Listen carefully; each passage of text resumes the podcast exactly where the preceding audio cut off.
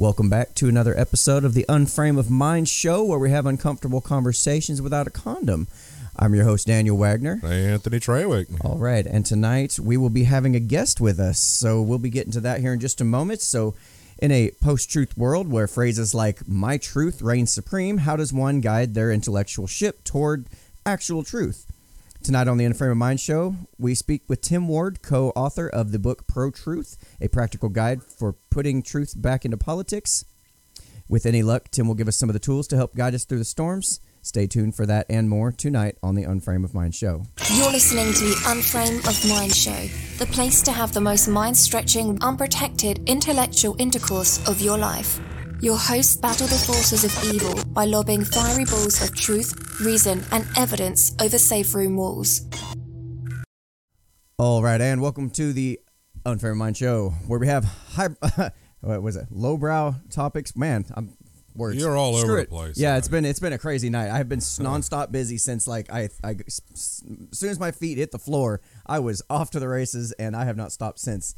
It's been nuts. And then you saw the chaos, and you kind of added to the chaos a little bit, but it's a good kind of add to the chaos. You're the one that took me to the cemetery. That's true. We we laid in the grass Things at the got cemetery. really awkward when when the um the priest walked by. That- I I got a little What's, um. what's hilarious is it sounds like you're totally making this up for comedic purposes, but I'm not. You are hundred percent telling the truth. So- As we were filming the part four video of the the 2020, you know, waiting for the 2020 election results, Mm-hmm. we were shooting this, and then I happened to look over. And, or I turned around, looked over, and there's a priest walking Yeah. our way. yeah, got the collar on. I fro. Yeah, He's he got, the collar. He's carrying his rosary beads. Oh my everything. god! I uh, no pun intended. I literally froze, and and I said, Daniel, Daniel, and he just kind of looked at me and said, "What?" I said, "I didn't really say anything," and he goes, "You forget I'm an atheist," and I'm like, "Uh, well, yeah, it may not matter to you, but it does to me, and you know, I'm, I'm this isn't exactly something you do when you believe in God. Yeah, it was You, great. you don't trample around a bunch of dead people's graves shooting a video for for the internet." It's probably true. All right, so before we forget, because I feel like we had something big to going tonight, like a guest or something. We do, Didn't we? I think so. All right. I think his name was Tim. Tim Ward. Tim, I'm gonna, I'm hey. gonna welcome Tim to the show. What's up, man? Hey, hi guys. I, I, I I'm, I'm, I'm sorry I missed you there in the, uh, the graveyard. Oh, just uh, stay tuned to our feed. You'll you'll see that video come out soon. Yeah. You haven't posted it yet, have you? Which one? Uh, part four. Yes, I have. Oh, you already part posted. Four is He's already posted part four while I was busy doing show notes. yes. Part four is now available. Part five is coming tomorrow, and I'm gonna send a, a little teaser video out late. Uh, video out later. Sounds good to me. For those that want to. Yeah, see. we would have loved to have had you out there. I mean, it's just a short drive out to the Nashville area. You could make it, right? oh yeah. All right. Well, Dave. I, I, I'll tell you what. Let me let's go ahead and get started by letting, uh, giving you an opportunity to kind of tell folks who you are and why we should give a shit what you have to say. All right. So I'm Tim Ward. I'm uh, a communications uh, expert living in the Washington D.C. area, the belly of the beast. All right. And I'm the co-author of, uh, of a book you see right here behind me called Pro Truth: A Practical Plan for Putting Truth Back into Politics. My co-author is the founder of the Pro Truth Pledge, and he and I together wrote this book because we believe now's the time to have citizens fight to get truth back into politics and really make a case that truth matters. This has begun during the 2016 election, and I say my co-author and I we've been dismayed by four years of a president who lies repeatedly to the American public. Now, the book of the project, it's nonpartisan, but we believe truth is cor- uh, that falsehood, falsehood, that post-truth politics is corrosive to democracy, and so we created this um, book, and the Pro Truth Pledge was designed to give citizens a way to push back and say to politicians, "You have got to tell us the truth because you're working for us. And if you don't tell us the truth, you'd be fired. Think about it. Who would have an employee on staff who they knew chronically lied to you? No, you wouldn't put up with it. What would you say? You're fired. Get out of here. Now, at last, it looks like America is on the cusp of doing that to the man who's told the country over 25,000 lies in the last four years. So there's a couple things in that. Um, first thing, first thing was, um, you you mentioned putting truth back into politics, which kind of carries with it this implicit idea that truth was ever important in politics or whether it was ever a part of politics. Insofar as you know, it's it's a common trope. We've known this for decades, probably for centuries. The politicians lie. It just kind of comes with the territory. It's it's a it's common knowledge. You just know. You almost know whatever a politician's talking to you. you might as well just take whatever he says and just go with the opposite.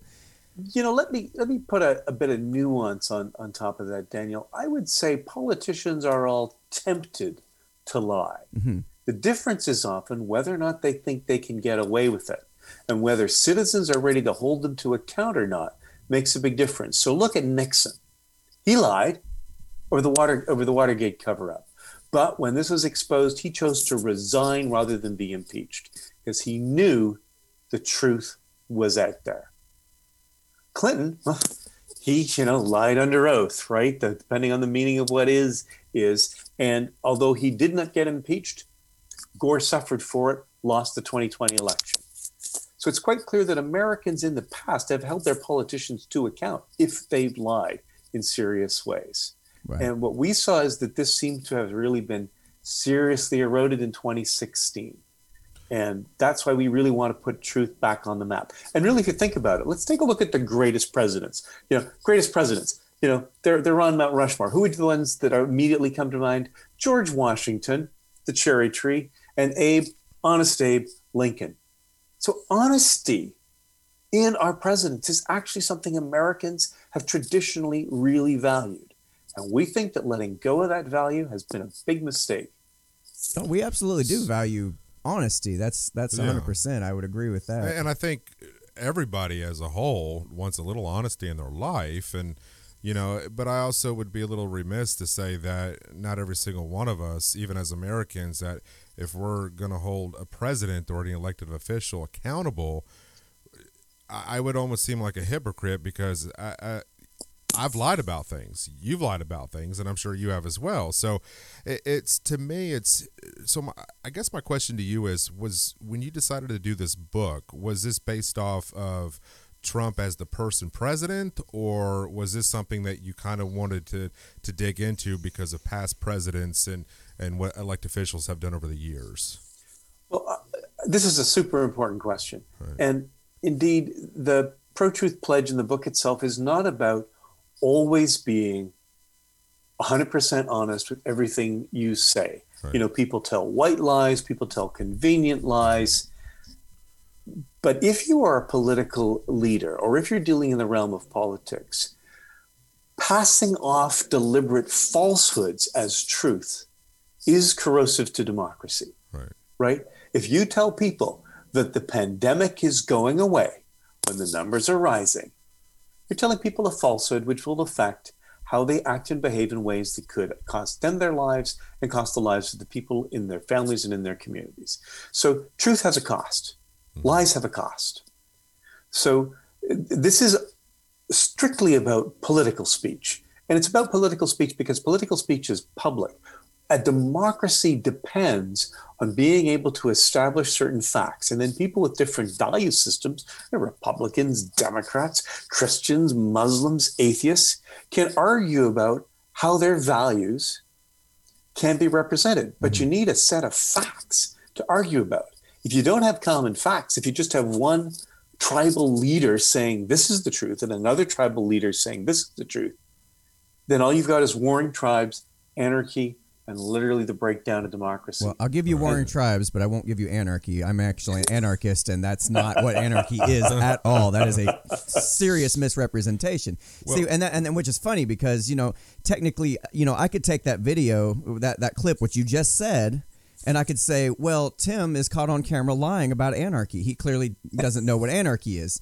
So how do we, like see what I'm saying is we got different perspectives. I, we, I we have get a, you. and yeah, to- totally. And the so in terms of the pro truth pledge, it's also understands human nature and is generous. So the pledge uh, asks people who sign it, including policy, including elected officials, over a thousand of them have signed it, right. to respect the truth. And that means if you lie, if you misspeak, to just plain admit it. If somebody points it out and says, "Oh, that thing you retweeted, the the sources you cited, they actually have been discredited. It just says admit it. Nobody's Well, born well, to never be wrong. That's it if interesting. you make We- a mistake. Right. Sorry, sorry to interrupt. We've, we've actually seen this constantly. Is um, it's just a matter of people start getting into uh, which sources will we actually accept? You know, my source isn't good enough for nobody. Your source ain't good enough for nobody. And it seems like even the sources themselves are becoming so, uh, you know, divided and partisan that it becomes hard to actually find some source that both sides agree on. So, you know, like, like what you were saying is one of the, part of the pledge is, you know, pointing out that somebody's uh, s- something's been discredited, but then, you know, discredited by who? That's always the Right. question. By who? Oh, well, you're going to post an, a Washington Post article, and you know, literally nobody on the right's going to look at that and go, "The Washington Post? Seriously? That's what you're going to show me?" Like, you're going to have to do better than that. And I just don't know how in the world you uh, as as everything keeps falling apart and keeps getting divided, like it's not like we can, we have a list of of websites that everybody agrees. Okay, yeah, these guys are honest. These guys do the best to tell the truth. You know, they're they're not coming out there and just putting out blatant falsities. You know that that kind of thing. There's there's literally no source that I know of that everybody can agree to agree to. You know what I'm saying? Well, um, you don't want everybody to agree to it because some people have very extreme views, Mm-hmm. and those people will not be um, brought to a to a consensus. Well, sure, but you, I- there's you certainly know- things like there's the Poynter Institute, which has a list of fact checkers, and so you could take any any um, any story, and if there's a, a, a doubt about it, you can go to the fact checkers, and that's at least step one. You can also look for the sources behind it. So if the Washington Post says unemployment is rising, well, what do you do? You go to the Department of Labor, which publishes statistics. And you take a look at what the Department of Labor statistics have been. Now, somebody could say, but the Department of Labor is completely corrupt. You know, you could possibly then have a long conversation about how the Department of Labor publishes its statistics. Mm-hmm. You could do the same thing with coronavirus counts. Mm-hmm. How do those numbers of positive test results get measured every day? How do those deaths get tabulated? You could question them if you like, but it would come down to the number of hospitals, the numbers of of, of uh, employment centers that are reporting their their data, and at some point, skepticism has a has a threshold which indeed it's an individual thing, but for most people, if reputed sources again and again have reported data and the data has not been seriously debunked, you can be somewhat confident, maybe mostly confident that it's true. In other words, we shouldn't be looking at things binarily, 100% or 0%. We should be looking at it on a, on a spectrum. Mm-hmm. So, am I 100% sure that the Department of Labor statistics are accurate? No. No, but I'm probably between 90 and 80% sure. Well, you're mighty generous. Mm-hmm. Well, I, I, I have a question. So we, you know, I get on social media and I and I'm actually seeing some of these other um, people in podcasts that are actually going to rallies and and protests and demonstrations to where they're talking to everyday citizens and they're actually pulling facts and statistics from government websites and they're trying to show them this is what the numbers are, this is what's really going on it seems to me there's a lot of people from the left that don't want to hear this. Like they they don't want to accept those facts that's coming from government websites.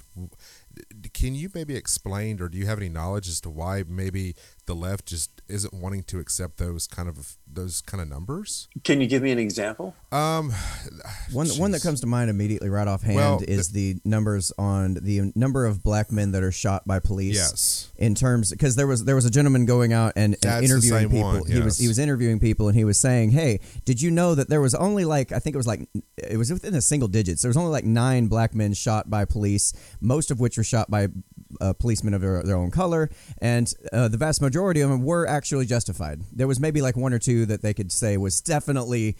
You know, wrongdoing or what have Right. you. I mean, the, the numbers were so you know statistically insignificant, and yet people are out marching about these things, and th- nobody would. It, it was. It wasn't whether or not his numbers were correct or not. It, the problem for me in that video was nobody even give a shit to listen. They didn't even Right. want to s- Yeah. take the time to consider. Oh, that's interesting. I haven't heard that. that. Tell me more. There's there's that lack of complete. There's complete lack of but how are, curiosity. but how are you willing to accept any sort of truth if you're not willing to listen?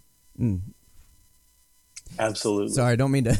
Uh, no, no, No, I- you guys are just- absolutely right. So let me address address this, which is Um, I, I don't actually know the statistics on the issue that you that you raised, Right. but it's a common it's a common cognitive bias that we human has Mhm. humans have, and that is when we have a specific example, an anecdote that often seems so powerful to us that if it fits with our map of how the world is, we can all too easily generalize and think that situation is widespread. The easy example is shark attacks, right?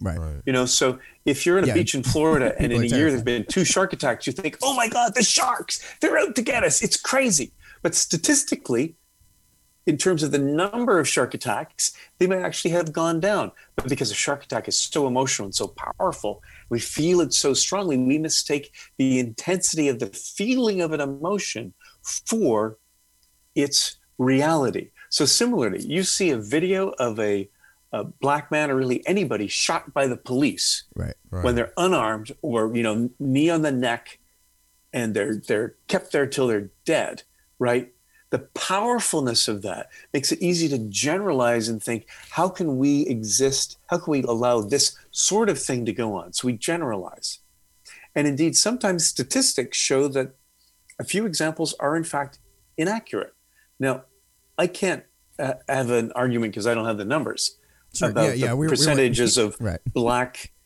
uh, individuals shot by the police versus white individuals shot by the police under different different circumstances. I think the statistic is an important one. Right. I, I, I can't argue Right. that, but yeah, I we're, can say yeah, we're not trying to like our pin you down on. We're not Yeah. trying to pin you down on specific statistics. Or, I, I know that wasn't it's the kind more of or show. less the but- reaction of when people try to approach other individuals with actual statistics. You know, if I came Right. to you and gave you a certain statistic, it doesn't matter what it is, just Yeah. kind of throwing something out there. Um, you know, as far as, you know, black cops shooting, you know, black individuals versus, you know, white cops shooting, you know, shooting black individuals. And if I gave you those statistics and that came from a website that's supposed to be the government and, and, and the numbers that are provided, and I'm trying to talk to you and show you, and you just don't want to have anything to do with it. You just want to shut Yeah. me down. Well, that that's not what this is about. What are you trying to? I, we've we've seen this countless countless times, you know, with with with the liberals, and I'm I'm trying to understand why couldn't they just stop, read it, and have a conversation? So super. You know, I really appreciate this. I'm I'm gonna get the whole unframed uh, point of this point of this show, and um, what I like about this is it's pointing to the fact that almost anybody, once they have a map of reality, Yeah. when they get something that challenges that map, they are more likely to go to the things they know that reinforce the map than the things that challenge the map and be curious about it. And in fact, I'm, you guys may know there's actually a cognitive bias called the backfire effect. And more yeah. often than That's- not, when you challenge somebody in their beliefs, they are more likely to double down and pull out the few facts that they've got that make their case Here. than accept new information. I'm just I'm just gonna let I'm just gonna let you work through my notes for me. You're doing a fine job. So yeah, yeah, the backfire effect Right. was actually one, and and honestly, as far as our show's concerned, I was more interested in the last couple chapters more so than anything else in the book. You sent me an, an advanced reader copy. Yeah. I haven't had a chance to read it through because I am a very busy man with, with four children. However, I I kind of looked out. Don't what me. I saw what you just did. Oh, you, you look like you were ready to say something. I, I didn't want to like. it. You said it like like you're scolding me. Oh, What? sorry. What? No, um, What? Just real quick, and I meant to ask this earlier. So uh, again, and, and I know I asked it. I just want to kind of ask it again. But um, was this book was it designed to follow Trump's presidency as far as him telling the truth as a as a political figure, or was this just because nobody likes Trump? Definitely not the latter. what sparked the pro truth pledge? You know, what are you doing? the What are you going to go and oversimplify his book Yeah, for, man? yeah, Come yeah. on. The- No, I, sparked I, I the Pro Truth no. Pledge- It's it's it's it's it seems to be the theme the last four years. Yeah, no, yeah, with I get it. everybody wanting to come out with either a book, Yeah, or when they write on a book, news uh, documentary. it's all- so Yeah. I've got to ask that question, otherwise I'm not doing my job as a as a podcast Right. host. I'm just messing with you. But um, n- because what that does is it sets you it sets up the situation to better understand where this book is going and where it's coming from and the intent behind it. That's that's kind of the way the question is posed. Right. So the intent behind it, um, behind the the book, comes from the Pro Truth Pledge, which Gleb uh, my co author, started four years ago. And he started it during the 2016 election. And uh, what he writes about in the book is what it meant for him as an immigrant whose parents immigrated from Moldova. I'm sure everybody knows where Moldova is. Yeah, yeah. Probably not. It's one of the republics of the former Soviet Union, right? So when the Soviet Union dissolved in the early 90s, it was liberated. Gleb and his parents left, came to the United States. One of the reasons that they came is they really were sick of living under a totalitarian regime Right. where the regime told you what was true. And if you said something different, you could go to jail, right? So truth was dictated So- by the state. So Facebook, Right. got it. So Facebook. so, uh, but seriously, people, you could go to jail, right? You, you know, you could be dis, dis, disappeared. So, um, for Gleb, seeing growing up in the United States, really appreciating, like so many immigrants do, the freedom of speech, the values of our democracy, the strength of our institutions, to see a presidential candidate flagrantly lie to the American people, and especially then be, you know, win the nomination, win the win the election, and have phrases like alternative facts and pro-truth become popular in the vernacular, just affected him so deeply that he wanted to do something to push back. And so he started this movement. I found him a few years later um, because, as a former journalist myself, I really felt that Americans' democracy was being badly eroded, not just by Trump, but in other places like in the UK, where the whole Brexit campaign was really fueled by a bunch of lies. So, um, uh, when when I discovered him, uh, I was wanting to write a book, and I wanted to interview him at first, and then he told me he actually had a draft written of a book on similar themes, and so I thought, well, look, you know, I'm a I'm a journalist, I'm a writer, you're a scientist, you're a researcher. Let's team up. I also have this media perspective, so we combined forces and we put out the book Pro Truth. That's really the the the book that explains the pro truth pledge, but is also like a defensive handbook for people who want to learn how to protect themselves from the lies the politicians and all too often the media try to tell you and try to sell you.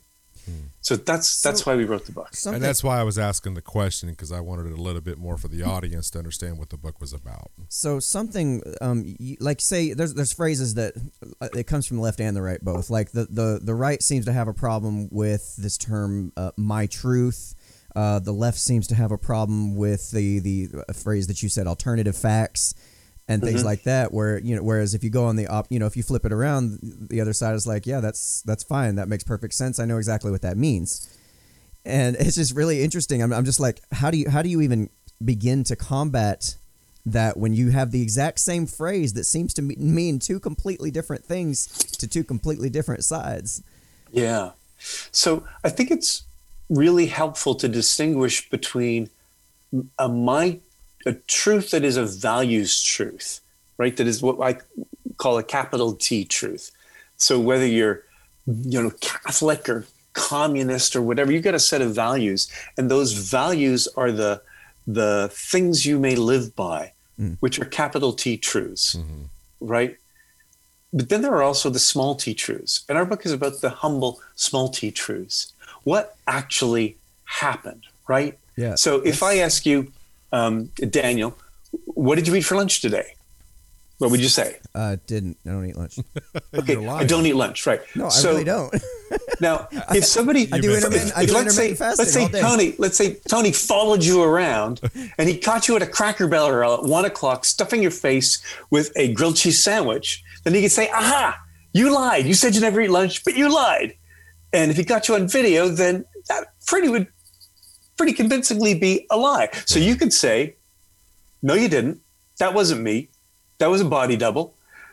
That you paid to fra- to phrase the video. That was a so deep you fake. could say that. That was a but deep fake. there's still a fact. You either ate that sandwich for lunch Right. or you didn't. Yeah. That's a small t truth. 95% of what we talk about when it comes to politics are simply small t truths. It happened or it didn't. The value tr- questions, the big T truths, is abortion wrong? Is capital punishment wrong? Is anarchy Right? is anarchy Right? chaos? Is anarchy chaos, right? Or is anarchy a way that reasonable people can live together without oppressive rules and regulations? Maybe Yeah. I do know a little bit about anarchy. It works for the dating world. So the, the thing is, you will always disagree on the big T truths, but the secret of American democracy is it's allowed people with different big T truths to come together, create a government, agree on some small T facts, and compromise on policy that keeps us together as a strong and powerful nation.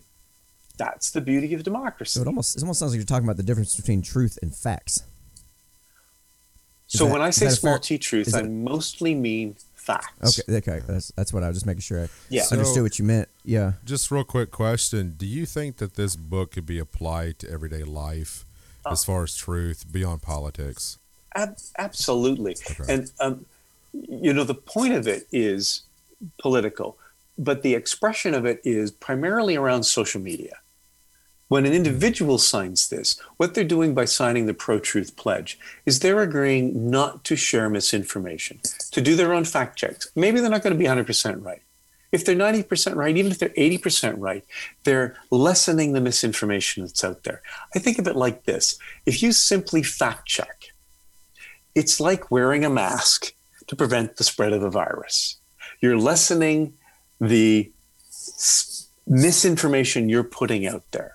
That's a social good that you're creating. So people who take the Pro Truth Pledge are creating, in a sense, a cleaner, more reliable social media network. Now, there's so many problems with social media.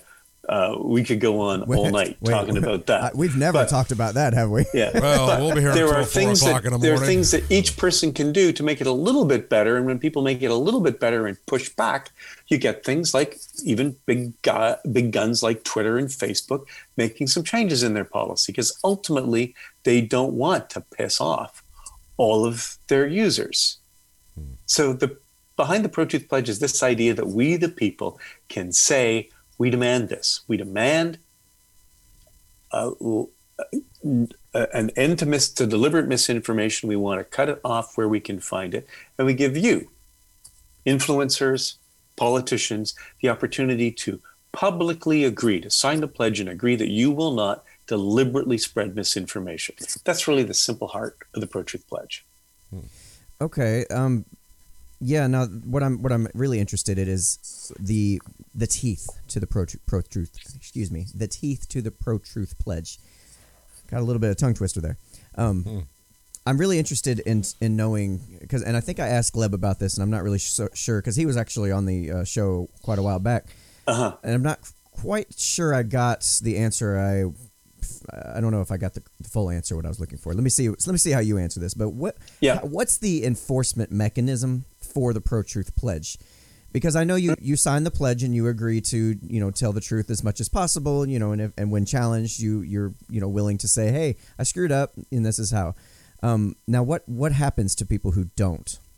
You know, who continue to violate their pledge, so to Right. speak.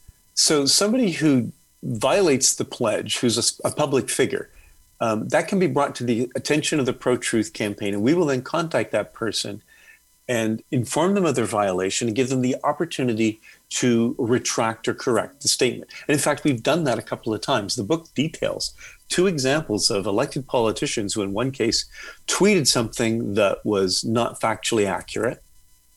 In receiving that, they then tweeted um, the source that I cited apparently is wrong or doesn't exist, and so I'm retracting this tweet. And then after that, they took it off the internet. So there are examples of where this had positive behavior in terms of increasing the uh, public officials' willingness to take down information that they put up that was was false. So that's the public face of it. There's an informal face of it that I think is frankly way more powerful, and that is I've signed the, the Pro Truth Pledge. So when my friends see me posting on social media, they actually hold me accountable. And more than once, I've had a friend of mine say, Hey, wait a minute. I don't think that this thing that you posted is actually factual, uh, is accurate factually. And I'll say, Oh, really? And they'll send me stuff, or I'll go and I'll check it more deeply. And there's times when I've either not checked stuff thoroughly enough and I've taken it down, or times when, although the facts are right, the impression that it's left, their case has been that it's misleading. And I've again said, okay, you've pointed out that this is still misleading. And thank you for pointing that out. I'm going to take it down. So I know that I've changed my behavior, and that's up to each individual who signs the pledge. And when you advertise, you know, you won't post misinformation. Believe me, guys, people will tell you. your, So- so your really- friends, really your friends will tell you so if you step out of bounds. Right. So So, you- there's you this, said this we- like self-policing that steps in. You you said say it's in, in the in the name of a, a public politician something happens and you say we step in. Who is we? Uh, So uh, And who- something can be sent to the Pro Truth Pledge. There's a, a group then that will adjudicate it and will then contact the person and let them know you stepped out of bounds. adjudicate adjudicate it insofar Right. as and, and is this is this uh, team of people like how many people were talking? Are they voted in? Are you know are they is there a wide variety of different uh, ideologies represented in this group? Uh, you know you get what I'm saying? Where I'm going with Yeah. this? Yeah, I, I do. And to be honest, I'm not ex- entirely familiar with the mechanism and how it works, but I do want to be clear that what we do is we correct errors of fact.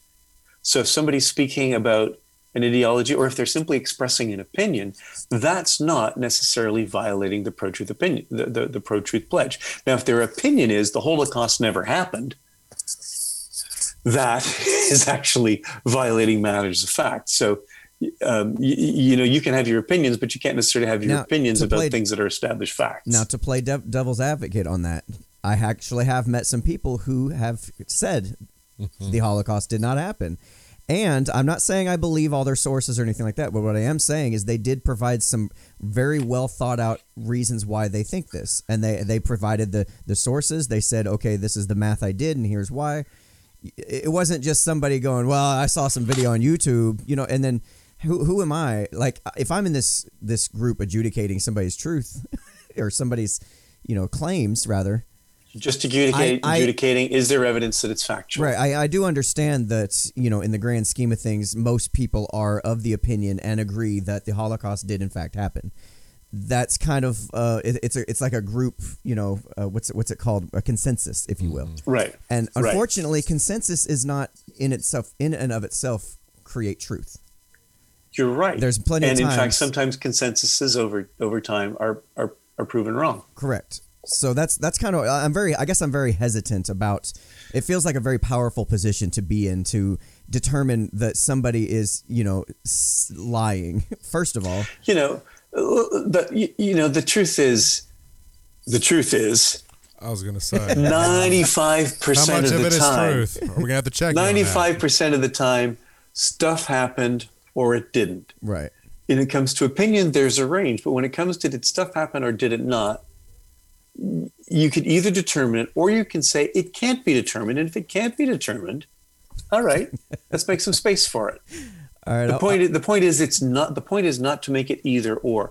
And often, people who want to push back, including many politicians, want to make suddenly this claim that truth has to be hundred percent, when most of the time, it's far from that.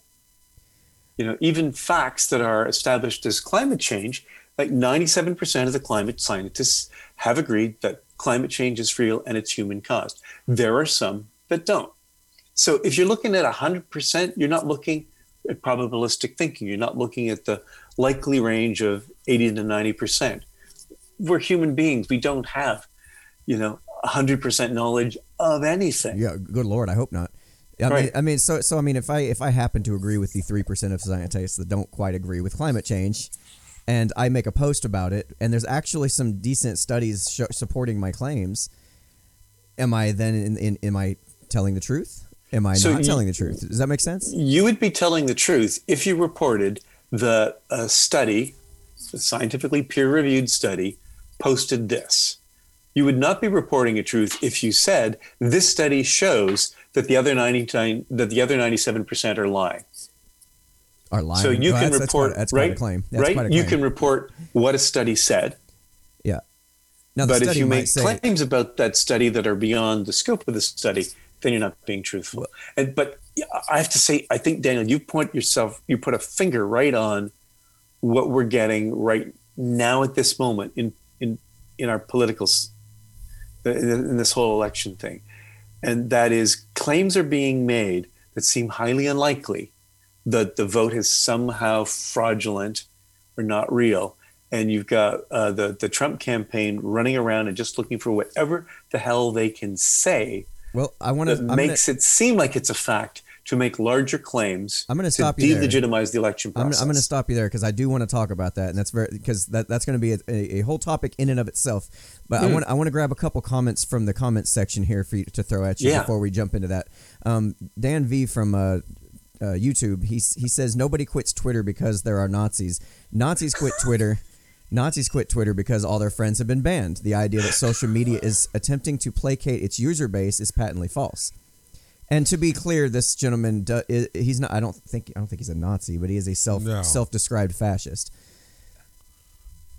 And and I mean, you know, I, I would I'm he's he's somebody that's in our group that we talk to. Um, we uh-huh. we do happen to include anybody that wants to come talk as long as they're not attacking other people. So it's interesting to see where he's coming from.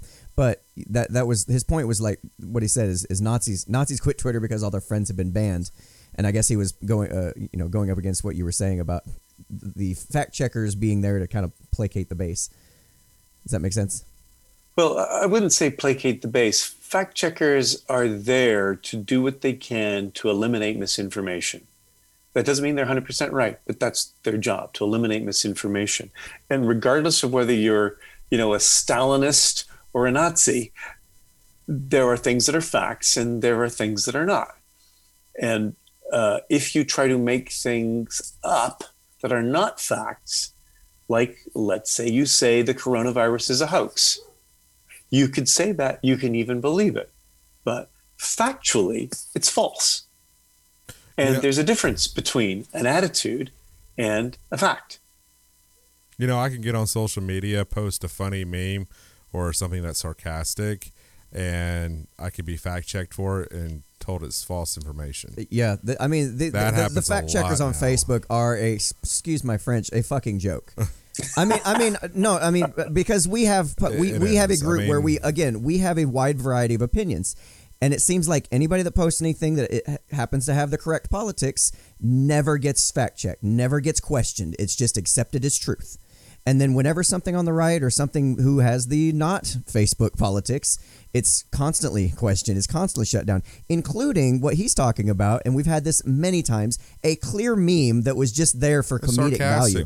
I mean, just, just complete comedy. Yeah. And, and clearly satire. I mean, you, you got to be an idiot to, to not be able to tell it's satire and it's being and it's getting a notice on top. Oh, fact check. Uh, Facebook says this thing really didn't happen this way. like, shut up, Facebook. We don't want to hear that. and that all that does, all honestly, all that does, and to go back to what you call it, the backfire effect in your book, all that does is it makes those people who are already feeling that way see that post, see that notice, and I feel like Facebook's doing more damage than they are helping with this, they're seeing that and going, "Oh, well, what's Facebook not want me to know? I'm going to go study that even more." I, you know, and that's it's quite frankly, I've seen a lot of people do this. Yeah. You know, you see, you see, oh, mm-hmm. they they shut down my post. They don't want they don't want the truth getting out. You know, maybe they maybe they really are posting something that's not true. Yeah. But yeah. you, you kind of have this this huge uh, over. I, I guess it's a. Uh, the, the shoe seems to be a little heavier on the on Facebook's right than it is on its left, if that makes sense. Well, you know, um, what I really hear you saying that is a real concern is social media is ending up becoming the arbitrator of truth it, of what is misinformation and what is not. You can't decipher the difference between the two. So, but, but you, you know, let's face it, a truth-free social media, which is what Facebook and frankly Twitter used to be, where they said we're just providing a platform well, that wasn't never really true itself. They were providing a platform plus algorithms. And because the algorithms amplified the things people spent their time on, and right. because people tend right. to spend their time on things that are mm-hmm. highly controversial, emotional, and divisive, was creating this incredibly toxic, bifurcated bubble where people were hearing more and more divisive things the the platforms thought that's because that's what people want. No, those are the things that distressed us. So we spent our time looking at them. Mm. but it really has made this incredibly toxic world out of social media. Now, I would say ultimately that's because social media is being driven by advertising and profit. And the real problem for both of these platforms is they are being run in order to extract wealth and extract information rather than run generally as a, a, way for people to social network with each other. So there's a huge, huge shifts that still need to become in building a social media that people can use like a town hall to exchange information rather than like platforms that are advertising platforms disguised as entertainment. Yeah, they That's always, my rap on yeah, social no, media. They, they always do say if if you're if you're not paying for it, you are the product. That's absolutely. I agree with you. Absolutely. Absolutely. and so honestly, I user like- beware on social media. Right, and, and honestly, I felt like the, the social media was much better when it was all reverse chrono- chronological order. When you just come on your your feed and you just read until you've caught back up, and then you're done. You just log off. But it's designed. I mean, it is a well designed tool, and that's Yeah. what frustrates me. It's very a well designed tool. It's very useful for a lot of things. Um, I was recently kicked off, and with no warning, no reason. Um, we went live last Friday, a matter of fact, tried to go live, and he couldn't share it because it didn't exist. And we go and find out, oh, well, you've been blocked until November 20, 29th. This was October 29th, a few days before the election. And, and we've noticed Yeah. quite a few people who happen to have right leaning viewpoints suffering the same issue. Um, it just so happens we didn't get any warning about when they shut us down. And then a few days later, again, On election with- day. without warning, I'm suddenly able to make posts again Right. and it's like okay guys i i i would appreciate it more if it was evenly not evenly balanced even just consistently applied and that's i guess uh, i guess the reason um, But Facebook discusses transparency, but it doesn't do it. right well i mean i guess what i'm what i'm my concern is is what and, and i want to tie all this back together to your to your particular project the pro truth pledge if this thing gets big enough and you have a a group of team member or whatever you know determining what truth is how do you make sure you like you got to be really careful about that because this is pretty important stuff there's a lot of people that are getting completely shut out of the social consciousness because of it so you got to be really careful I- about who is on that team and how you handle these things You are totally right. I tell you, I want to have that problem. I want one of the things that we worry about to be there are so many people monitoring what's being said on social media and whether or not pledge takers are sticking to their pledge or not. I want to be in the situation where this is such a deal, people care so much about truth and ending the spread of misinformation that we have to do a lot more work to really make sure that this whole adjudication process is being run in the way that is objective and fair because it's going to be big. Help Right. us get there, And- right? and you if- know, and if I'm- sign the pledge, uh, volunteer, make it something that you care about because ultimately it's about improving the quality of something that has become essential to so many of our lives social media how we get information and how we do it without the filters of Mm-hmm. mainstream media without the filters of politicians telling us what's what it should be citizen to citizen sharing what we've learned sharing how we see the world sharing the, the, the facts of our lives and our realities I wish the world was like that. yeah you would think but You uh, know? quite frankly people seem to just want to go get on facebook and get their emotional fix and they're done They just, like so true you know, you know, go in there and, and find somebody that's going to re reevaluate or re um re, what's the word I'm looking for? You know, yeah get get people Uh, supporting them reinforce, right to reaffirm Yeah. reaffirm their feelings right but you, you know what here's what i think we haven't really grasped yet about social media it's maybe it's 20 years old. It's it's it's a teenager right? But actually in terms of human evolution the number of people who've come on social media is really more of a toddler experience. So we're on it like toddlers expressing our emotions. When things happen we don't like we go wah! or we get angry and we have a tantrum or we yell at people. Hmm. We're all toddlers on social media. We've got to grow the f up hey, you're on the in right our show. social media unit. Can I really say that? Yes, you can. Grow the fuck up. There you go, Media. Timmy. Thank you, guys. I feel moderated. hey, do it again. Do it again, just for the pure pure pleasure. We've got to grow the fuck up Yes. and be adults on social media. I- look, we I- don't know how to be adults in social Hey, media. look, I can't agree Why? more. I Because we're all learning. It's new for all of us. I can't agree more. And check this out. One of the core rules of our group is that, you know, we don't attack each other. Like we attack ideas, we don't attack each other. And the fact that the moderators, myself included, are willing to enforce that seems to have created an atmosphere where everybody really seems to appreciate that hey i can come in here and talk about some stuff that it's on my mind i can talk about you know whatever philosophy i have and not worry about getting attacked for you know i'm not getting called a fascist i'm not getting getting called a libtard But if you do get attacked, you know, we hold you accountable, and we want you to and, and uh, apologize. amazingly, some people and we and this is how we root people out. Some people do apologize and say, "Yeah, you're right. I overstepped. I'm sorry." And I won't do it again. And and then we have great relationships with them. And some people will double down predictably, and we have to kick them from the group because that's unacceptable. And and honestly, social ostracism is one of the most powerful, historically most powerful tools mm-hmm. that we've ever had for for to use. You know, and people just don't use it enough. right. Yeah, absolutely. Social media is built for ostracism. It's built for community. But if you can't adhere to the basic norms, you should be kicked out. You guys maybe should, you know, I don't know if you've signed yet, but get on board with the Pro Truth Pledge and ask what does it take to become adjudicators, right? Well, Uh, if I'm being perfectly honest, the the only reason I have not signed it and probably won't sign it is until there's more, much clearer specifications on how the adjudication process works. Because, you know, I have a tendency to get, you know, I'll, I'll I do my research, I lear- I learn a lot, but my views are so far outside of the Overton window. You know, I'm an anarchist and an atheist. You know, that's not exactly some, you know, and I'm growing, coming up in the Bible Belt of the South.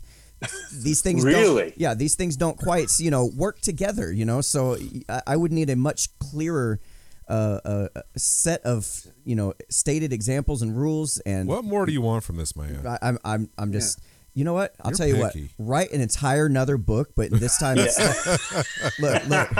Instead of Wait it- until it- Biden gets elected, then yeah. write the book. Yeah, after Biden gets elected, write this, write the exact same book, but just you know replace the Trump examples with Biden examples. And then Yeah. you've then you've reached both sides of your political Yes, you got both sides. yeah, yeah. I, I, I, I tell you, I will get on that in the best way I can, which is I will talk to Gleb, the founder of the Pro Truth Pledge, and I will ask him to write something and post it on the uh, on the site.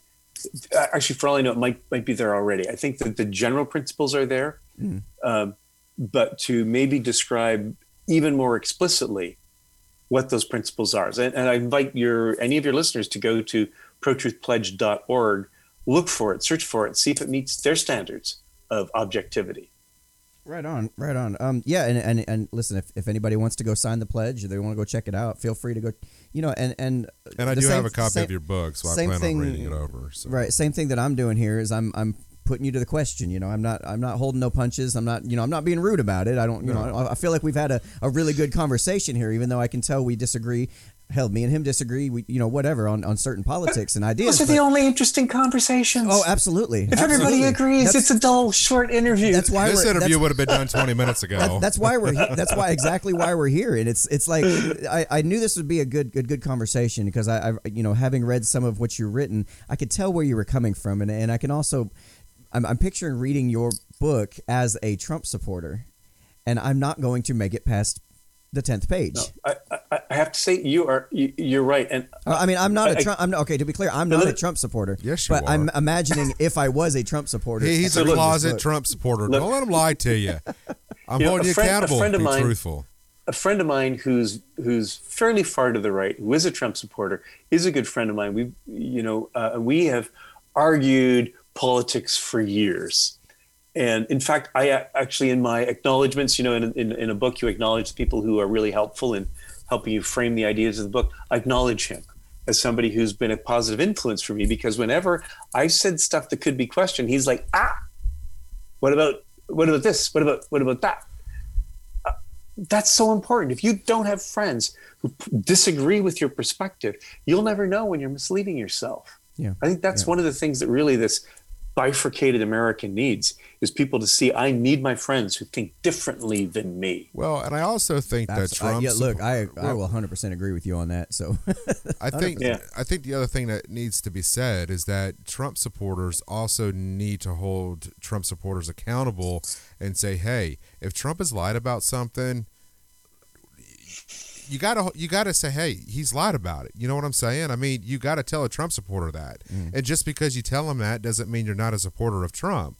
You're just as you've talked about with your book, you're holding them accountable to speak truth. And if you Right. catch them lying, you need to call them out on it. So I think it's just it's it's more than reading the book.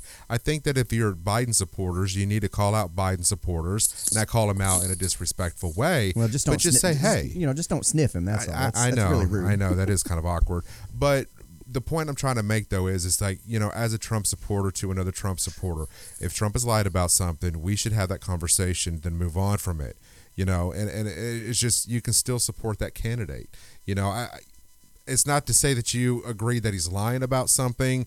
It's just to say, hey, you know, we can agree that what he's doing is wrong. Well, we need to share that with other Trump supporters. You know what I'm saying? I mean, all politicians lie. We know this. There's not one. I mean, it's almost kind of like you know written out or spelled out on the form when you The- sign up the to job description. yeah, Yeah, the job it's actually like in the top three- political yeah. figure. You know, so but you know, you get a lot of people from the left and the right that as soon as you say something to another supporter that he's lied about something, they lose their shit. I've seen this on both sides. I'm not saying it's just on the liberal side. It's on both sides. And that's something that needs to be discussed, you know, and, and it's not. And, and I think people get so emotionally wrapped up into their um, into their politicians, they forget to do that. They forget to hold them accountable. Absolutely. You know, if we're if we're going to be willing to hold our politicians accountable, we ought to hold each other accountable in the same process. You know, Right. but we don't. So Absolutely. I, I don't know. And- it's just uh, I think this whole thing can branch out in so many different directions Yeah. as far as you know the whole you know wanting to speak truth, but with truth, you know, comes trust. And I think that's where we're lacking a lot of thereof is is people understanding that if you start to tell the truth, you start to gain the public's trust, and it makes re-elections, it makes the, the decisions you make a lot more easier in the process. That's right. But this is also the same rules can apply in your everyday life, but they're not. So the fundamentals of, of what you're wanting to do with politicians, that's great. But we're going to have to take this thing all the way back to the home front. You know, if you want to start with truth, it starts at home. It starts with how you raise your kids. You know, it starts with your coworkers, and then you have to build this thing all the way up. So I, I, I like the premise of the book, but the one thing I will say is, is like you know, before we get to politicians, let's worry about the truth in our own home. Right. So- Well, yeah, I, I would say though, Tony, we actually have a most of us have a fairly high threshold for truth in our personal lives, right? If your doctor lied to you about test results, mm-hmm. you wouldn't go back, Right. right? If you had a business partner who was lying to you about what was being done with finances or details of your business, you you know you'd send them packing. If- you wouldn't keep doing business. if your wife lied that. to you, if your husband lied Right, to you, right, why would you stay exactly. with them? That's You like know? a, that's like reasons for divorce. Right. So I think This it's is the crazy. beauty of the free market. Yeah, Huh? it's- but I think it's then crazy that we would then accept the premise that our politicians all lie. They only lie if we let them get away with it. Nixon knew he couldn't get away with it. He resigned when he knew we were onto him, right? Hmm. So that's sort of the American people have to come back and say to their leaders, "You are goddamn accountable to us. And if you lie, you are not doing the job we hired you to. I like to think, we don't know yet, I like to think that enough of the American people said that to Donald Trump this week. You've lied to us enough, you're fired. Right. And I would like to think that his lack of truthfulness is something that was beyond the pale for enough Americans that they don't want to have him in charge anymore.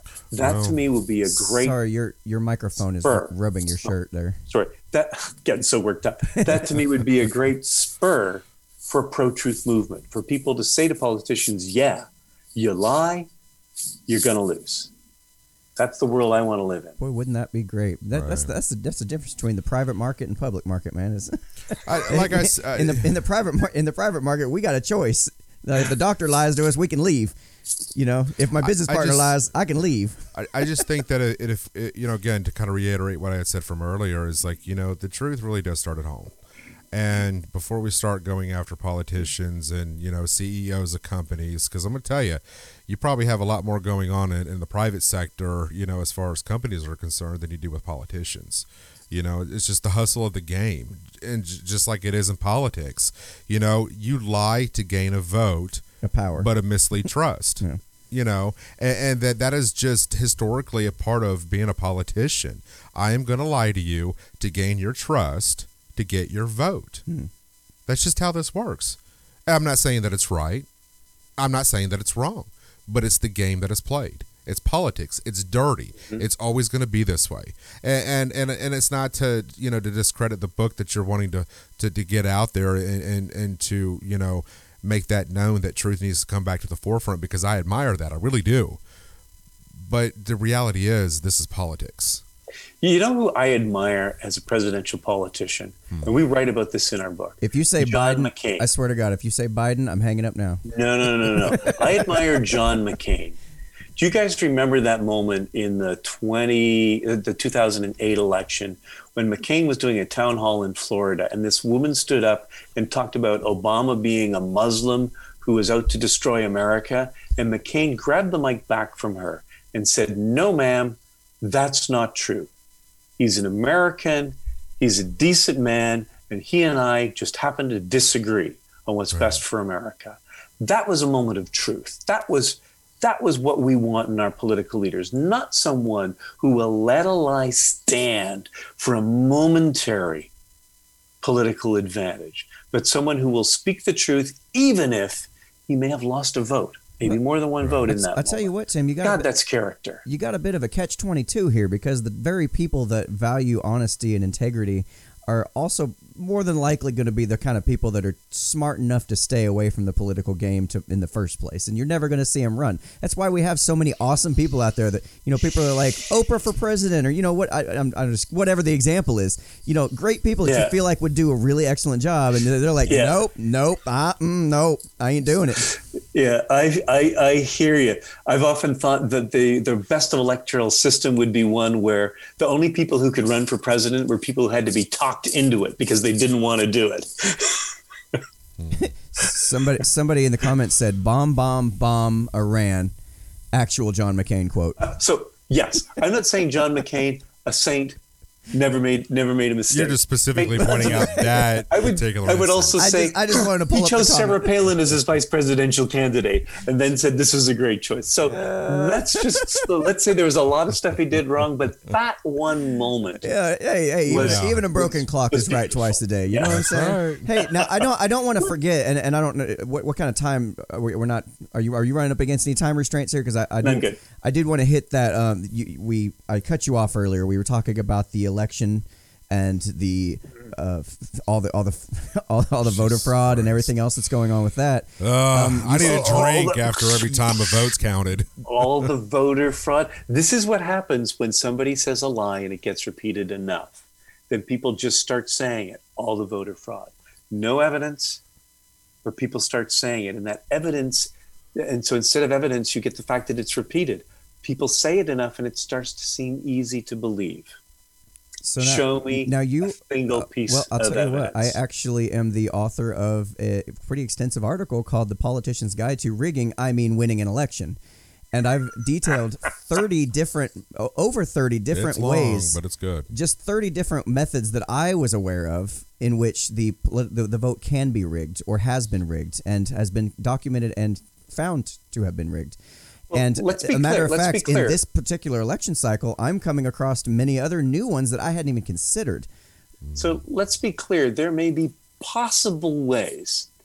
And one of the things that's been interesting about American democracy is how many of those ways are caught. I think of that, what was in North Carolina, where you had this, um, uh, I, I can't remember the details of it right now, but the, the, the, the person was caught with this fraudulent attempt to, to fix some, some ballots. So I, I think it's pretty clear that people are occasionally gonna try, but to do it is actually pretty hard. but I think what's really important is that people like you, Dan, constantly put stuff out. How could this happen? Where was the evidence for it? Is this happening or not? We need to be skeptical and vigilant.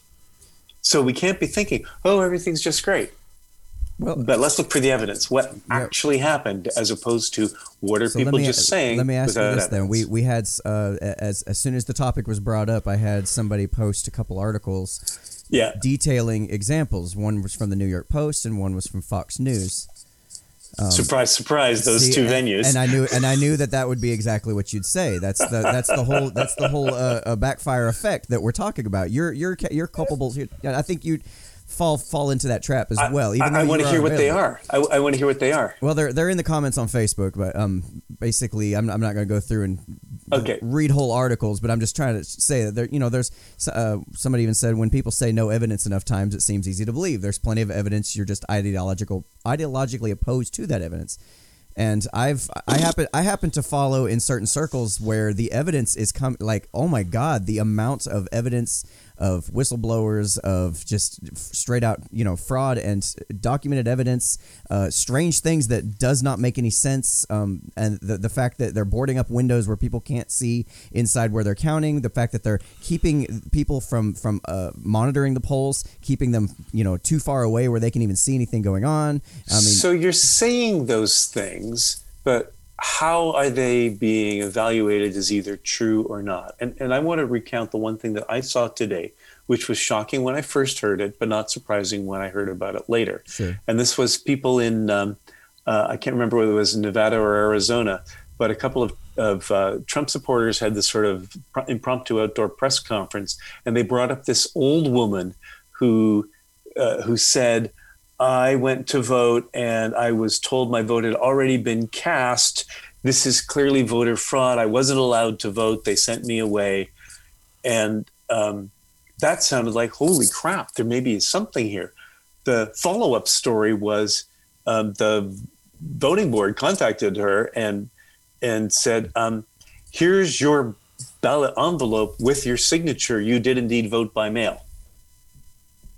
End of story. We've not heard from that woman again. Oh yeah, and, Uh, and we could things- generously say she do was old enough. sure. Maybe she had forgotten that she casted her Right. vote, but that was being put up there as a fact. But in fact, it was fraudulent. Yeah, I hadn't seen I- that particular story, but I, I do understand things that things like that do happen, of course. But Oh, yeah. I guess I guess what we're what we're looking at is the the media tells us there's no such thing as widespread voter fraud, and they use that word widespread on purpose. I feel because that is true. There is no evidence of widespread voter fraud.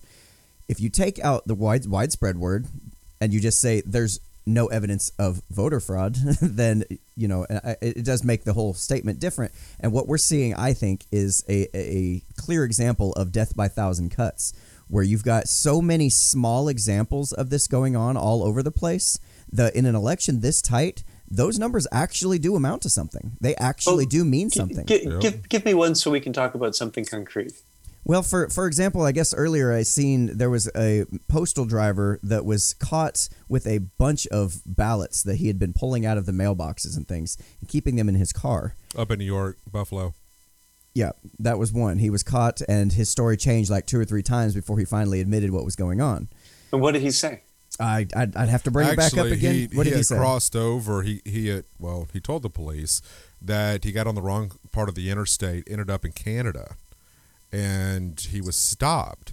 And as they went through his vehicle, that's where they found the mail, and they found three ballots that yeah, yeah. somehow- oh, going the wrong way. Oh, and then it was oh, it's all mail for my mom or my grandma or what have you. And then oh, well, you know, actually, I was just stealing mail and I'm not supposed to have these. And now he's facing like five years in prison yeah. for this. Um, so that's a good news story in terms of the system working right. and In, in terms catching of catching an attempt at voter Right. fraud. Absolutely, absolutely. Yeah. And Yeah. I mean, you've got I, I don't know how much you care for Project Veritas.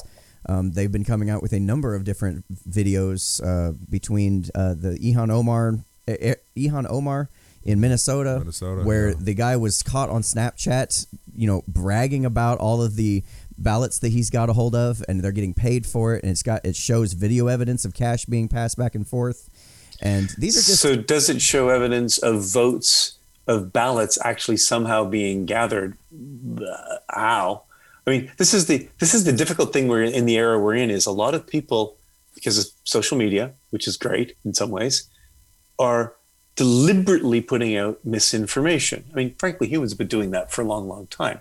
But so when you're evaluating something, you have people deliberately putting out misinformation. It becomes harder to tell what is actually out there and not. And I'm not saying one way or another 100%. I'm clearly not. I'm saying that it's easy to just cherry pick the examples that you want to be true and put them forth to making your case. Believe me, if Trump was winning right now, Trump supporters would be saying there's no such thing as voter fraud. No, I, Right? as a Trump No, supporter, I right. know If that they- there's voter fraud. Even, but even right, right, no, but, uh, it's easy to say now. But if election. if the election was narrow and Trump had won, then you might find it quite tempting to change your view on voter. I thought there was fraud. voter fraud back in what was it 2000 during the the Bush and and um, uh, Gore you know runoff you know with the whole situation with the hanging chads down in Florida. That was my first taste of voter fraud, and at that time, I really didn't even swing either way as far as my political beliefs go, and that made me really kind of question how this process actually works. Now, at that time, being a you know a young kid at the age of 19 you know let's see 2018 years old i'm thinking to myself like what's going on here? And it kind of left that taste in my mouth. And again not really having any affiliation with either political party made me wonder what's really going on with our political system.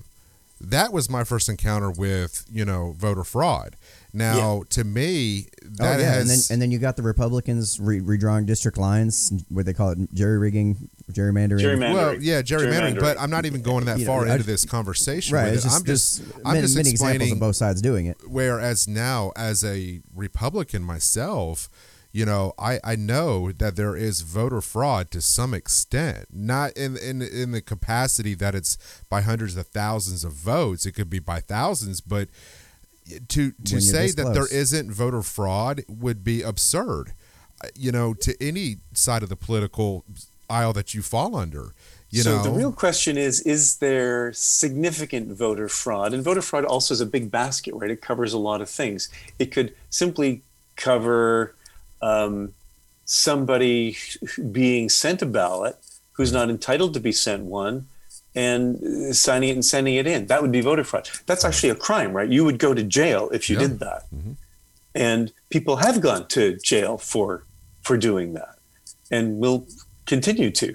So it may happen in individual cases, but to show it happening in systemic enough cases that uh, electoral college votes are swung, that's something that you would really need to make a strong case based in evidence to see that it happens, as opposed to um, small numbers of bots. I'm not saying it Right. doesn't. I'm saying you need to see where does it actually happen rather than how could Well, it happen. so that- you- Now, like let me let me say one more one more thing on this. Yeah. My problem right now with the Trump campaign is they're starting off saying there was massive voter fraud, and then they're looking for the evidence. That is arguing in bad in bad faith. I think that could have been reworded in such a way where it didn't come across that way. Sometimes I think Trump has a bad habit of, of you know, what's the word I'm looking for here? Shooting from the hip. Uh, yeah, kind of putting the you know the cart before the horse when he when he when he says things you know in front of the public. Look, he builds the cart before the horse, right? A month before the election, he was saying there will be voter fraud But would if you- I lose the election. would you not feel that Only way? if he loses. But would you not feel that way if the Democrats have done everything they could, th- everything but throw the kitchen sink at you for the last four years?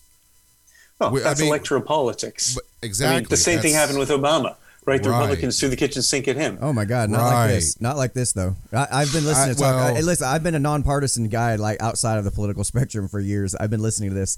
The Re- Republicans did not. There was there was never a multi-year investigation with little to no charges. You know, such as the, the Russian Russian only collusion. thing There's a think they- reason for that. there were multi-year investigations because the Russians were quite active in interfering in 216. There was an impeachment because impeachable offenses were committed. See, you and- don't and- think and if the is- Republicans and- had you- anything they could have dug into Obama, they wouldn't have? Oh my God, if Obama had done any of the things that Trump had done, the Republicans would have impeached his ass. So I might I might every, point you every to time they could. I might point you to Dan Bongino's work on that particular topic if you're interested. If you actually are interested in learning, there is quite a few episodes of his podcast, and his he's actually written an entire book on it, talk detailing exactly what actually happened there. And Well, he was a I'm- former se- uh, secret uh, service agent too. right. well. He was a f- former Secret Service agent for Obama during his presidency, and it's pretty uh pretty uh damning stuff. Um, Dan Bongino, what's the name of the book? Dan Bongino, I don't remember the name of the book, but I'll Oh, try to get all it to you later. Um, Well, that's all right. Let's only promote one book per episode. Pro Truth this That's, episode. hey, that sounds that sounds good. let me let me grab a comment here. Um, s- somebody did say as a as a Trump supporter, Uh-huh. I I as well completely disagree. The question of any possibility of fraud is concerning and should be for all parties.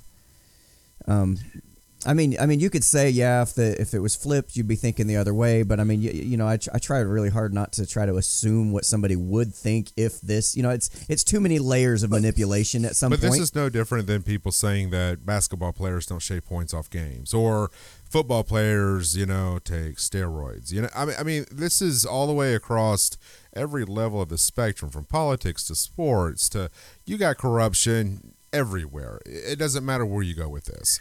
So, and I, th- go ahead. yeah. L- let me take this football analogy because I think it's a really good one. If you consider, and Americans like they love to use sports analogies for their elections, which I think is like crazy because it's not an election. That was the first time I ever done it, but yeah. right. Well, not for an election, yeah, but, to, but a lot of people, a lot of people do. But you could think of it, you know, we're at the end of the game, and you know your team catches the ball in the end zone, but the ref calls it out of bounds. But what do you do if it's your team? You think, "Oh my God, the ref made a bum call," and you're furious at the ref. That's like an election result that you don't like. right. So then you go to the replay. And there you go, because everybody's taken film footage of it. You see, damn it, his foot was outside the white line when he caught the ball. But then, let's say the coach of the team that just lost says, no, the refs have been paid by the other side and the video was faked, even though you've seen it just like 10 seconds later. So now you, as a fan, have to choose. Are you going to believe the coach of the team that just lost? Or are you going to believe the rules of the game? And if you choose to believe the coach and say, yeah, no, the game was corrupt, the game is rigged, then you're not actually against the winning team. You're against the game. And this is what I put it to Trump supporters right now. Be careful if you say this was a rigged election because you're against the game. And the game is American democracy. The rules have been set. And if at this point you want to go against the game, there is no more winning team. There's d- just people fighting for power. I don't think it was the American people that rigged this election. I think it's your politicians who lie. Polit- but you know, there's a lot wrong with lying politicians. But the vote counters, the mechanism for tabulating the votes, that's not in the hands of politicians. I mean, I can tell you right now, as a Trump supporter, I'm not from Russia. It didn't influence my vote to vote for Trump, and I can speak on millions and millions of Trump supporters that did vote for him. It wasn't Russia. So, it's about the vote count, though, right now. Well, no, I understand it's the vote count, but the Democrats always want to go back and say it was Russian interference. Well, how do you interfere with me making a personal choice to vote for Trump? Uh, and again, I'm speaking for millions of Americans who did exactly the same thing as I did. So how is that exact? I, I don't understand. That's that's always been my concern. It's like like how is that really? That doesn't make any sense. I can't wrap my head around that. They I, I know the so much. They How do they influence your influence vote. me? I, I don't even read anything Russian. I don't know anything Russian. I don't even know anybody that's Russian. I don't even know what Russian words look like. and Ru- Robert So- and Robert said and Robert says Russia paid for 100k in Facebook ads that I- supported everyone and opposed everyone. But even without okay, even without Facebook, even without social media, I have always wanted to see a politician, somebody who wasn't polished, a polished polit- politician. That's a tongue twister. I wanted a What about a Polish Polish Oh Jesus politician? Christ! Let's not go there. I, I wanted to see somebody that was different than the same things that we have been fed year after year after year after election, you know, election cycle. I wanted something different. And again, I am speaking on behalf of millions of Trump supporters who wanted the exact same thing. You can't Russian influence Americans who wanted the the exact same thing. You know, you went from an administration that was the PC culture, wanted you to wish everybody happy holidays. Let me tell you something. Millions and millions of Trump supporters would rather say Merry Christmas. We don't like what what people are trying to shove down our throats and tell us what we should do and and what we need to do to be politically correct. No, I don't like that. And I'm speaking again for millions of Trump supporters. And that's what I want people to understand is this was not Russian influenced. This was a, this was politician influence. This was influenced by people who told us what we should do and that's not what I want to do. That's not Russian anything. That's just uh, just just an American culture. If I want to wave my my red and white blue flag, I want to stand up and say the Pledge of Allegiance. I, I want to go to the Smithsonian. I, I want to go to Washington, D, you know, D.C. to learn my history. That's not Russian influence. I want to carry my firearm and protect my family. That's a God given right, you know, protected by the Constitution of America that's not Russian influenced. that is. I think Daniel something... might disagree with you about it being God given. well, my, yeah, I know that. I, under, I understand what he means, though. my point is, is that I, I've never understood this whole Russia, Russia, Russia thing, and and and and, and, I, and I'm, I'm going to keep. You know, I know I keep going, but I, I guess because I never saw anything Russia related, whether it was, you know, social media, any anything that could have been subliminal. I, I don't I don't care what it is. My point is is that I love this country. I love what it stands for. I love the freedoms that come with it. I, I guess I love I guess what it's built on. If I, can I and the founding fathers that created what we have today. It may not be the prettiest country at times. It could be the ugliest at times. We have a dark history, mm-hmm. but at the end of the day, I will stand for my flag. And I will love this country to the best of my ability, and that will never, ever in my bloodstream come with Russia written anywhere in that blood. It won't. Is it, is it fair to say that it feels a little condescending when it's suggested that you didn't vote for Trump on your own accord and your own ideas, that it was some other co- country with their own nefarious means influencing your it's vote. very you're not, condescending. You're, you're, not capable of making the decision on your own. Right. It, That's kind of. I, mean, I don't know. I, maybe I'm mischaracterizing. I'm not trying to straw man the position here, but that's kind of what I get when I hear the left specifically right.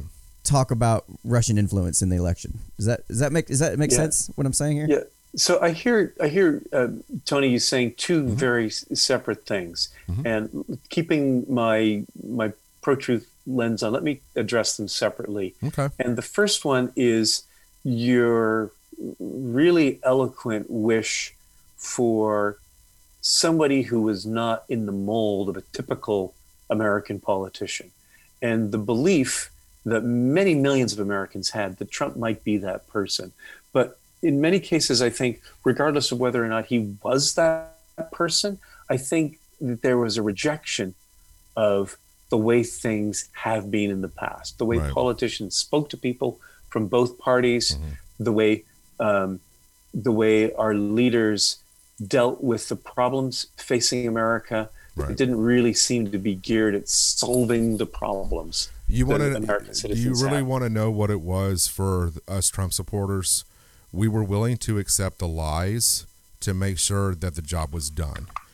That's the honest to God's truth. I wanted to see the U.S. Embassy go to Jerusalem. I, I wanted Israel to finally, you know, the U.S. to finally recognize, you know, Jerusalem as the capital of Israel. After 23 years and three, you know, you know, prior presidents who promised to move the embassy to, you know, to Jerusalem never did it. Trump did. You know, it, it, it's just it's not it's not even so much the promises. It's it's the fact that the man eh, okay, yeah, it has promises, but it's he delivered on what he could and and for the most part he did. And for a lot of people and it doesn't make it right and i know this you're willing to accept certain things to know that this you know we're finally getting some results here. And i know that sounds so horrible to say but it's the truth it's like I'm willing to accept a man's lie to see the man get a job done that politicians for 40 something years have been telling us and, and, and feeding us you know, feeding us this crap down our throats and they're just not doing it. And it's one of the reasons why I get so aggravated with the Democratic Party when it comes to the minor- minorities. You know, it could be said on both sides. I know this. But when you constantly tell black people that they have a voice and we're going to do more for the community and this, that, and the other, and then every year, uh, year after year, it's just there's no results. There's no results. You got guys like Ice Cube that's that's that's stepping up to the plate, wanting to have a bigger voice, willing to work with any administration to finally see some results. Now, I think because of where we're at in our climate right now with the politics and, and the division of where we were, now let's let's let's understand something the division in this country didn't happen under the you know under the Trump administration, didn't happen under the Obama administration or Bush or Clinton. This goes back through every single politician that has walked through those White House doors. People need to get that through their head. This didn't happen with one man. And that's where I have a serious problem with this because today a lot of people a lot of people believe that the division that we're seeing right now in this world is because of Trump and it's not. It's not. And that is a fact. And, you know, th- that's one of the reasons why, you know, we wanted to see Trump become president. We wanted to see something different than the norm of what we've been fed, you know, year after year after year. And it's just like, okay, let's take a timeout. This guy said he's going to, you know, build a wall, right? He's going to have the other side pay for it. Well, we don't know really who paid for it, if, if Mexico will ever pay for it. You know, we don't care. We, let Tony, come on. Let's be clear. Mexico did not pay for it. Let's no. be clear. And I'm fine Only with that. But small know, number of miles of wall were actually built. And let's be clear, any Mexican with a fifty dollar special chainsaw can cut through those bars and get through. But you know what, so though? I, I, let's just think about the facts of this. Right, of, right. And, and I'm with right? you on that. And I'm with you on that, but I don't care. The wall is being built. That is something we've been hearing both from the Democrats and Republicans for many, many years that have said it in front of the House and said it in front of the Senate that it needed to get done, but nobody has ever actually footed the bill to start and kick off that process. My point is whether the the the, the wall was built, eh, you know, crappy or or whatever or you know made out of steel bars or or you know a golden wall. I don't give a shit. The point is there was there was actually something going on.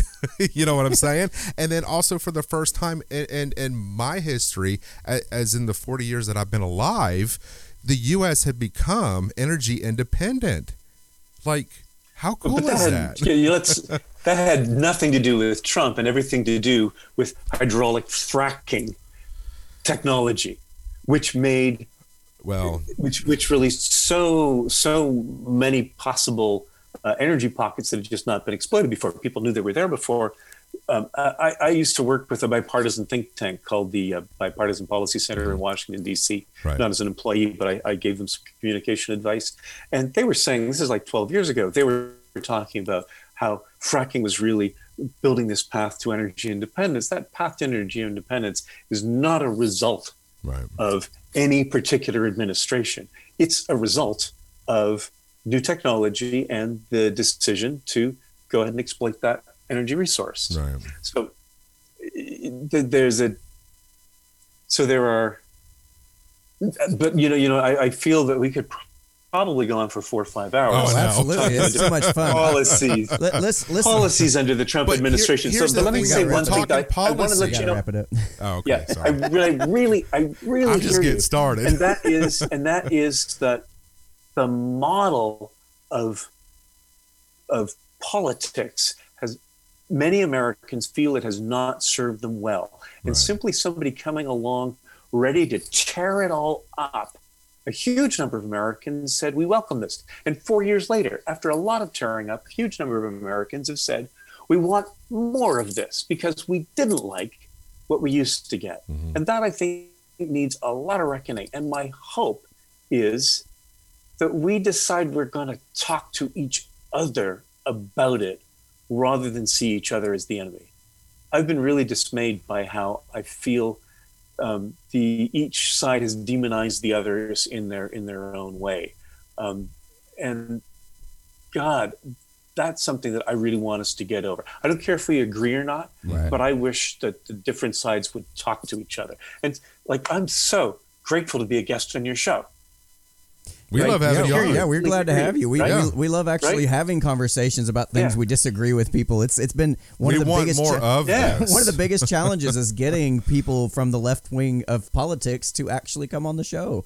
We, Right. we'll- I mean, we'll welcome anybody. I mean, we've we've had all manner of different people. We have had people from the left, the right, the far right. We've Uh-huh. had we've had people. A guy was on that was a self-proclaimed racist, and we're like, what? Talk to Yeah. us. What? Why? How do you? we, like, we want 'cause- to 'cause understand where people come from. yeah, That's yeah. what it comes we're down just to. infinitely curious about people. We want to know, like, how do you? How did you arrive at this point in your life? right like and, and, and i would be even interested you know maybe in a, in a future episode where we're not in specifically promoting the book to have you on just to talk about you and how you came to you know who you are and what like why do you think the way you think what would you know what influenced your decision you know that stuff like that that would be really cool but um, i want to give you a quick opportunity to go ahead and, and tell people where they can reach you for more information and, And we'll go ahead and wrap it up after that Yeah. so Yeah, sure. So protruthpledge.org, pretty easy. Protruthpledge.org. That's the website of the organization. Uh, and it also then will, will lead you to the book. You can also just simply find this anywhere, you know, that the, the books are sold. Pro Truth, that's all you need to plug in.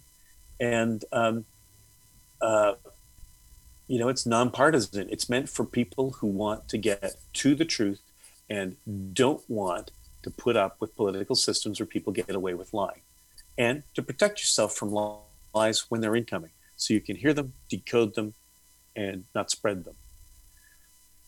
And I would love to be not only back as your, your guest, but I'm, I'm also a publisher. My, my imprint is called Changemakers Books, and I publish books by people who want to create transformation. Whew, I could send you some folks who'd have good conversations with you from Dude, that like sounds- a wide range. sounds like a great idea Yeah. so Yeah. I really, I so appreciate what you guys are doing. Unframed, you know, let's, you know, unframe break of it out. mind yeah we I- got to I- unframe our minds Here's know? the thing, though. Unframe our is minds. We we can we can have these heated conversations, but at the end of the day, like I've told everybody else, I'll still take you to the bar and I'll buy you a drink. You know, I mean that's what it boils down to. It's just y- these are the kind of conversations that have got that, that really have, have got to be had right now. yeah. If that makes yeah, sense. I agree. and Um, look, if I can go back to that sports metaphor just for a second. no You know, at the end of the Super Bowl, what do you do? You see the two teams line up and they shake each other's hands and they say, good game.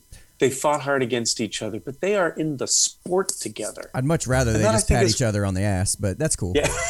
That's over on Pornhub. you know, so that's it. Let's, you know, remember we're in the same sport together and America's got a fantastic league. A lot of us have forgotten that. Yeah, you know. and Yeah. metaphorically speaking, I don't play football. all right, y'all. This has been He's smacking me on the ass for nothing. all right, y'all. Thanks again, Tim, for coming on the show Yes, and telling us about your project. I would love to. Coming up, Discord more. or not And, uh, Discord, but Zoom. Okay, so yes, we um now it's entirely up to you if you want to stick around or not, but we do do a private Zoom call for our group members only after the The show people on watching Fridays. the show. Yeah. Um, if you've got nothing to do, uh, you feel free to you know hang out and chat with other folks in the community. And I will be sending that link to our Discord group. I'll be sending it first. I'll be sending it to our Telegram group second, and I will be sending it to our Facebook group last because they don't really deserve our time and attention as much as the other two who haven't censored us every, right. at every chance. I, I'll, Um, I'll hang in. I'll yeah, hang yeah in here. it, it'll be on this very Zoom call. So you you just stay where you're at. I'll go ahead and get everything switched. If you need to use the bathroom or anything like that, I've got to do that as well. and we promise our viewers will be nice to you. Y'all hear oh, me do out you there? know? Is that a promise you can keep? I can't. I can't promise you. Otherwise, I'll be lying to you. Uh, all right, y'all. This has been another episode All right, episode Tim, of just the. stick Unf- around, and, and we'll see you here in a minute. all right, this I has been will. another episode of the Unframe of Mind show where we have clearly uncomfortable conversations without a condom. I've been your host Daniel Wagner, Hey, Anthony Trey. and we will see you next Friday.